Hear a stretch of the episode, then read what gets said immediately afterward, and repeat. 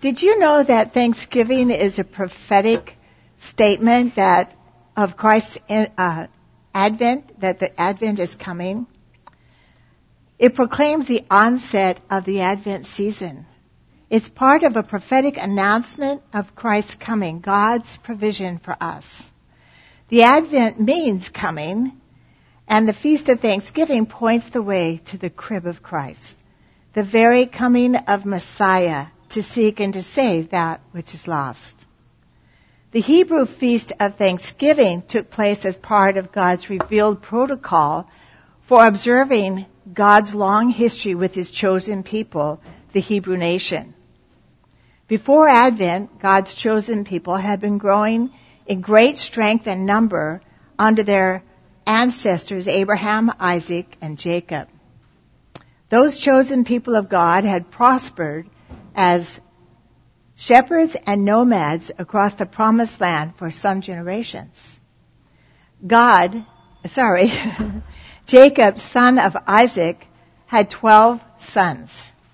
A time came when they experienced a worldwide famine and they ended up in Jesus, in jo- sorry, in Egypt where Joseph, Jacob's youngest son, had surreptitiously become its ruler.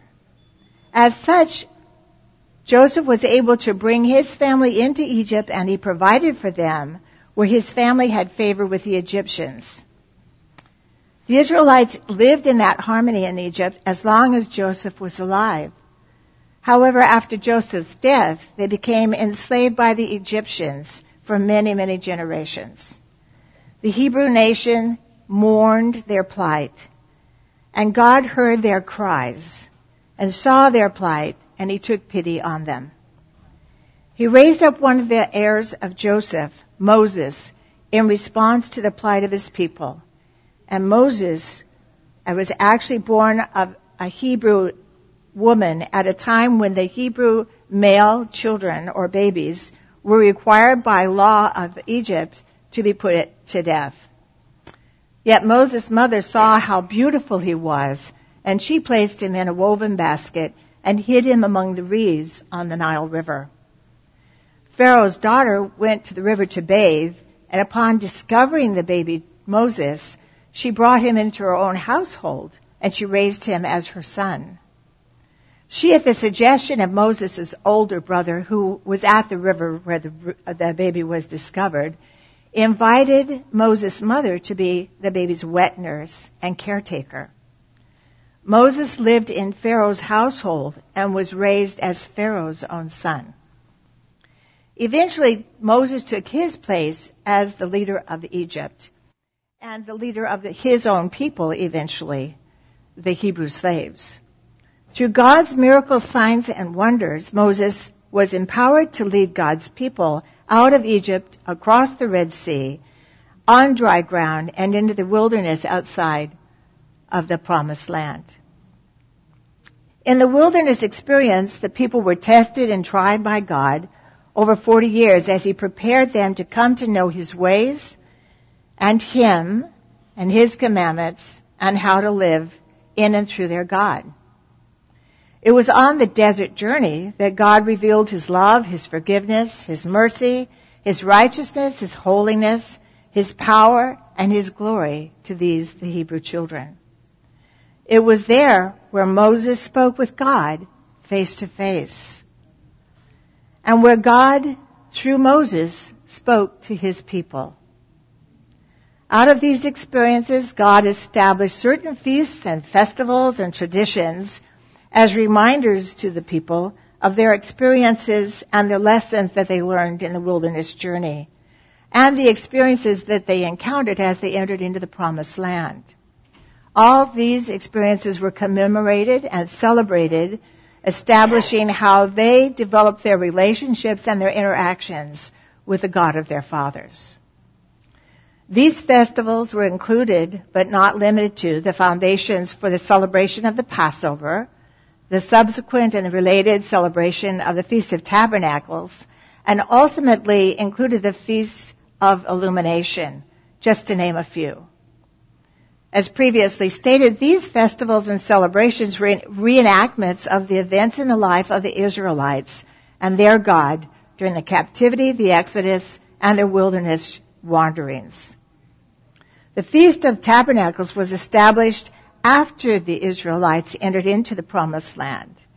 It was in that place that God first called His people to commemorate their life in the desert by building a temporary dwelling or a sukkot. They were to dwell in the sukkot, which is a tent,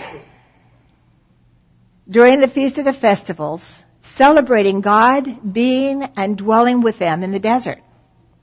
When He provided them a fire by night, a cloud by day, manna from heaven, water from a rock, and divine guidance in facing their environmental trials, tests, and enemies throughout their 40 year wandering. The Feast of Tabernacles, as established by God, was a feast of thanksgiving to God, celebrating His faithfulness, His kindness, His goodness, His mercy, His love, His direction, and His protection.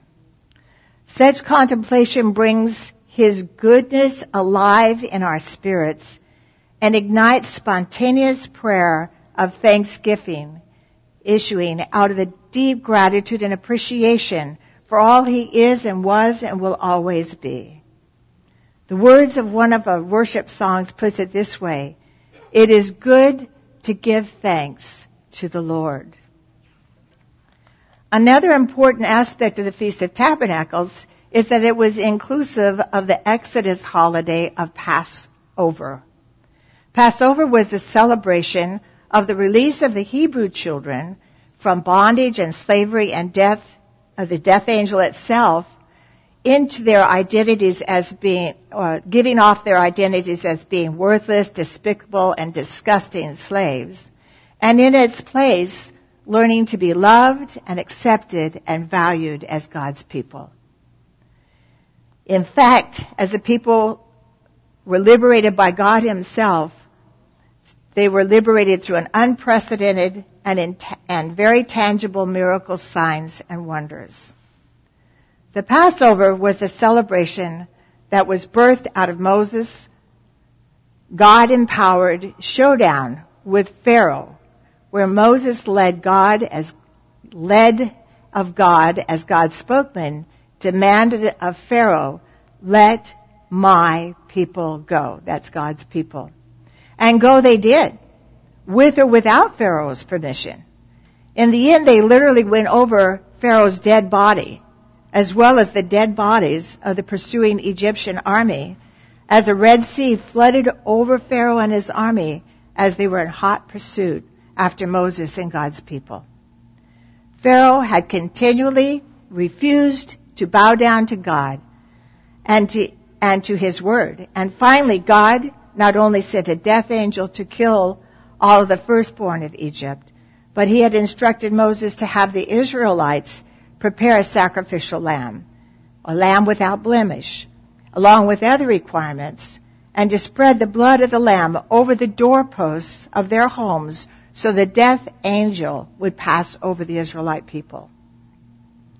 Thus the Pharaoh and Egypt as they mourned the death of their firstborn, the Israelites, led by God through Moses, quickly moved out with all of their things and their family, escaping Egypt as God opened the Red Sea and they walked across on dry land. As Pharaoh and his army entered in the Red Sea, pursuing the escaping uh, slaves, they were drowned in the sea as it covered over them leaving God's people safely on the other side. Thus, festivities were established to celebrate this Hebrew exodus, and later other festivities and the Feast of Tabernacles to commemorate their 40 years in the desert and the Feast of Tabernacles holiday, which were connected. So in Leviticus 23, verses 5 and 43, we see that connection.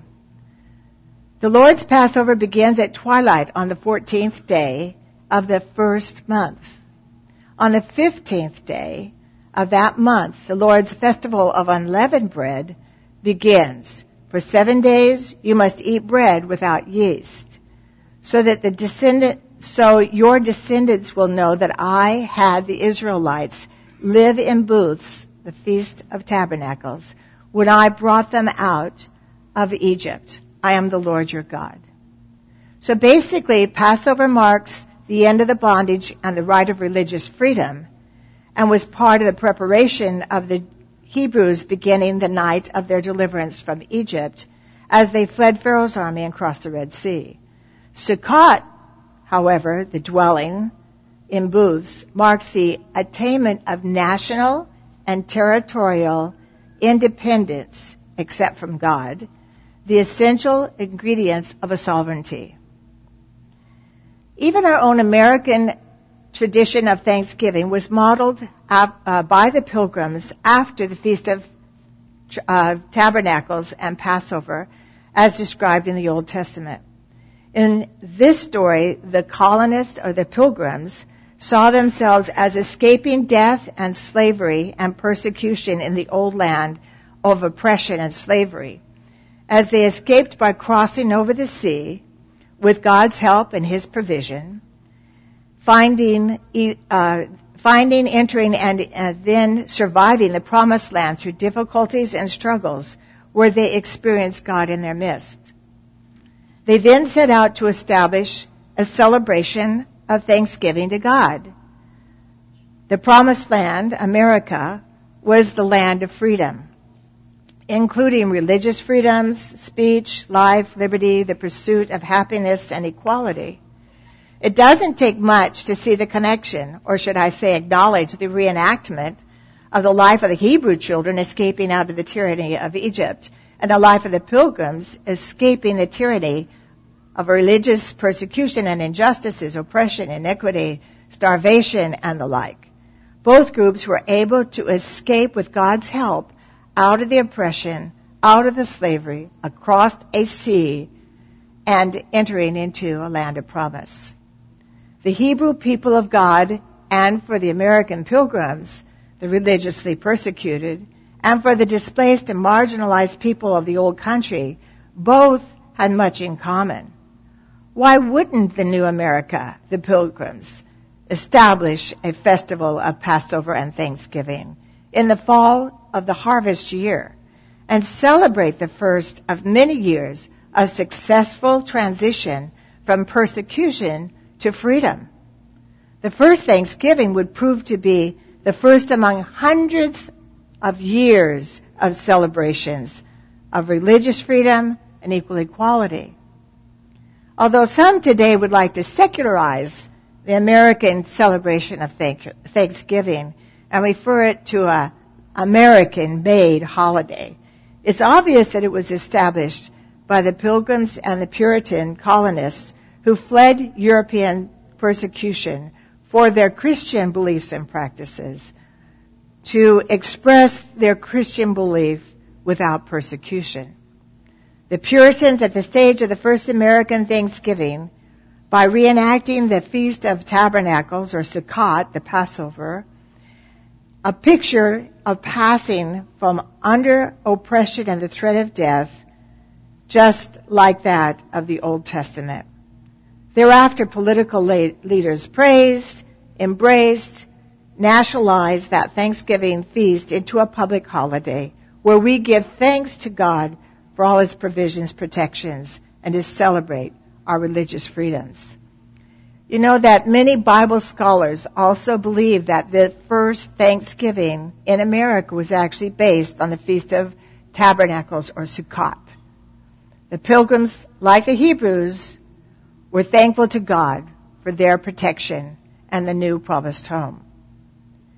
There's several ways to see how Jesus, the Messiah, whose birth is celebrated after the Feast of Thanksgiving, is connected strongly with this holiday.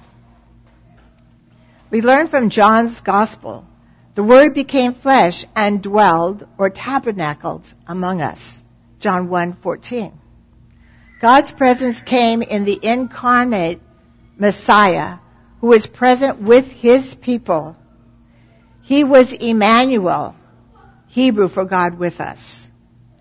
The word dwelt here in Greek means tabernacled or sukkoth, which Jesus became flesh, where he inhabited the temporary shelter of an earthly body, knowing that he soon would be required to leave it.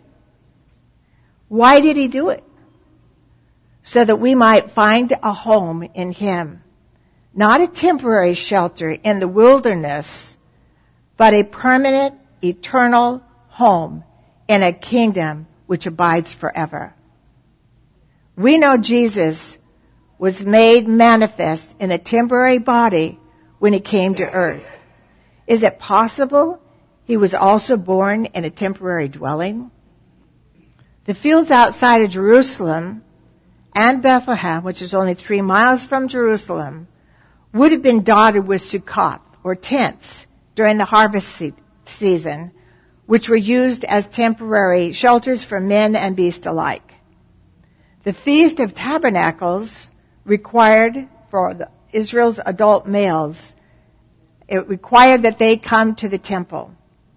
The secular government would often piggyback on that feast and require taxation of the people that must be paid in Jerusalem. As such, when Joseph and his pregnant wife Mary were making their way to Jerusalem for the feast and to pay the taxes, there would be no accommodations for them because of the mass of people also called to Jerusalem and spilling into its surrounding villages. It was the Feast of Tabernacles, which had drawn the people, but it was the taxation that mandated that trip. Because it was the time of the feast, the Sukkot, or the tents and booths, were built by the Jewish families in the surrounding areas to house families, travelers, and animals as stables. They're all the same root word for uh, stable. It is very plausible that the Sukkot used as stables would have had, would have been supplied with feeding troughs, which plausibly could be a cradle or a bed for the infant Jesus. An interesting point is that it's, and it's almost astonishing to note, in the Hebrew communities, during their prayer time for this holiday, Israelis cry out, please save, save now. It's part of their prayer liturgy. For believers in Jesus, that prayer has been answered. Believe in the Lord Jesus Christ and you will be saved. Acts 16:31. The cry of salvation at the Feast of Tabernacle is heard and answered in the Messiah, for he came to save his people from their sins. The Feast of Tabernacles at that time, remember, is to be, is a Sukkot. And Jesus was born most likely in that Sukkot. There he joined us to save us. Jesus in his earthly ministry preached during this holiday. Can you imagine Jesus was calling his people to their Savior as he alone could save them? God gave the Israelites manna and water in the wilderness. Jesus is the spiritual bread and the water for all who believe in him. Jesus said to him, to them, I am the bread of life. And he who comes to me will not hunger, and he who believes in me will not thirst. John 6, 35. Paul taught that as the Jews wandered in the wilderness over those 40 years that they drank the same spiritual drink. And that as they were drinking from a spiritual rock, rock which followed them, and that rock was Christ. 1 Corinthians 10:4. Yeshua is the bread, the water, and the light. John 8:12. He's also the man whose name is the branch.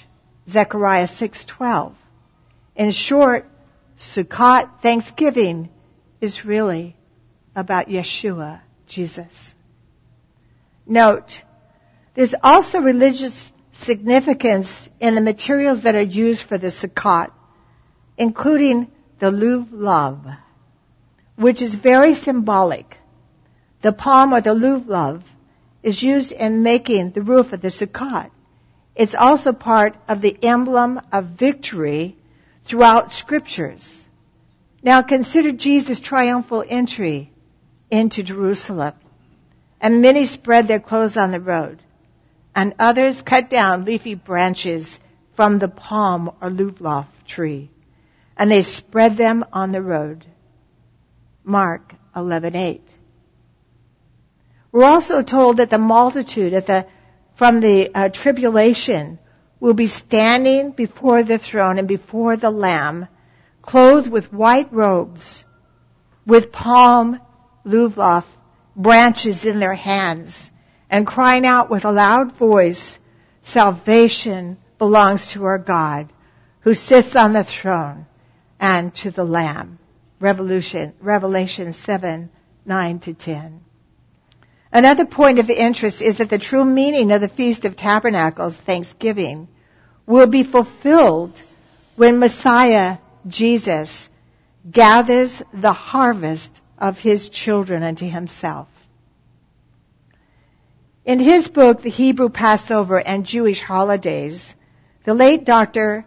Charles Halff, founder of CJF Ministries, which is a Christian Jewish foundation, summed it up as follows. The Feast of Tabernacles points to the day when the world will be at rest. Israel will be at rest because she has her own country. The church will be at rest because we will be with Messiah Jesus. And the nations will be at rest, be at rest because Satan will be bound in the bottomless pit. And Jesus the Messiah will be ruler of the world at that time. Halff was a Jewish, a young Jewish man from San Antonio, Texas, who became a believer in Jesus, his Messiah and Savior, in the 1940s. We have a great heritage. We are not yet finished with the celebration associated with the events associated with the Hebrew children exiting Exodus, wandering in the wilderness followed by entering into the promised land. Once the temple was established and in association with the Feast of Tabernacles, we see the appearance of the celebration of the illumination of the temple ceremony. During the Feast of Tabernacles, there came to be a great ceremony called the illumination of the temple, which involved the ritual lighting of four oil-fed lamps in the court of women. These lamps were huge candelabras, 75 feet tall. They were the menorah. Menorah. Lighted in the temple at night to remind the people of the pillar of fire by night, which guided Israel in the wilderness journey. In the temple, all night, the long, all night long, the lights shone their brilliance and it is said, uh, and it illuminated the entire city. Can you imagine that? Imagine that you are in ancient Jerusalem during the Feast of Tabernacles, and you begin to visualize the massive menorahs giving off a flood of light. Now imagine the impact of the words of Jesus in the temple courtyard when he announced, I am the light of the world. John 9 5. Jesus is the light, the very source of illumination to bring the, dark, the lost out of darkness. Jesus declared himself to be the light of the world. It's not clear from the text when this incident happened, but it was sometime between the Feast of Tabernacles, Thanksgiving, and the Feast of Dedication, Hanukkah, or for Christians, Christmas. Both these celebrations focused on that light. Jesus is God who tabernacles in us. I am in you. You are in me, said Jesus.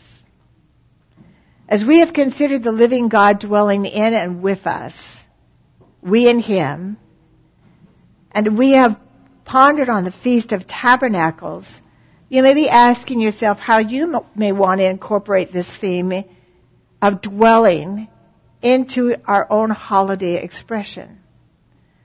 A tree ornament of a stable, or possibly making a temporary sukkot or tent for you and your family to reenact a part of the sukkot. Have you ever built a temporary sukkot or a tent for yourself or your children to play in? As a kid, I remember turning the neighbor's whole garage into a giant tent. And with the, we, my, my family and all the kids in the neighborhood, we played there for, for a whole week without any interruption. It was the greatest experience. As we wrap up our Thanksgiving celebrations this week and we begin to count down for Christmas, perhaps you may want to consider bringing the tradition of the feast of Pass- Passover or Tabernacles into your own holiday by building a temporary sukkot, physically or in the words of a story, or even adapt a playhouse or a tent for your household to visualize God with us and us with God. Here you can remind your family of the great escape God made for your forefathers to save them from slavery by taking them through the desert, living in Sukkots, a temporary dwelling for over 40 years. And before they entered into the promised land, the key here is that God is with us and we are with, with Him every day of our lives. You could also use the story as a parallel, your own story as a parallel between the Bible story and your own personal journey.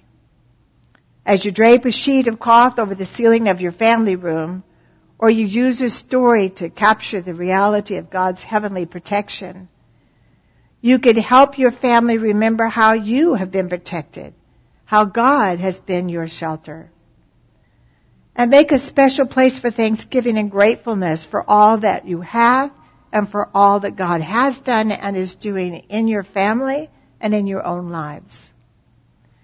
Remember them, how He, to them, how He is our hiding place. A shelter in the storm, a, depend, a dependable provider in our needs. Perhaps you and your kids, your family, your friends, your loved ones can come together this season to rehearse the things for which you are thankful. Thanksgiving opens the way to a pure and true celebration of Christ's birth. Christmas celebration. Laid with a foundation of great thanksgiving to God for sending Jesus to us in a Sukkot 2,000 years ago. The beginning of a new life for us in Him and He in me. Recapturing the meaning of Thanksgiving prepares our hearts to celebrate Jesus' birth. Through this, perhaps we can recapture the excitement and the anticipation of the true meaning of this season and restore the purpose of our thanksgiving and our joy. God with us eternally and forever. Jesus, our Savior, light of the world, springs in the desert, bread of heaven, our rock and our salvation. He came, He is coming again. To God be the glory, honor, praise, and thanksgiving, for now and forever. Amen. Amen. This morning, I pray that you are in a place of real thanksgiving a place of real intimacy with your God. For that's what He's inviting us into. And as we close, we always make the uh, op- an opening for prayer for anyone that has a prayer need. But you could always come forward also just to say thanks again, Lord, for all you have been, all that you are, and the knowledge that you will always be there for us. Thank you.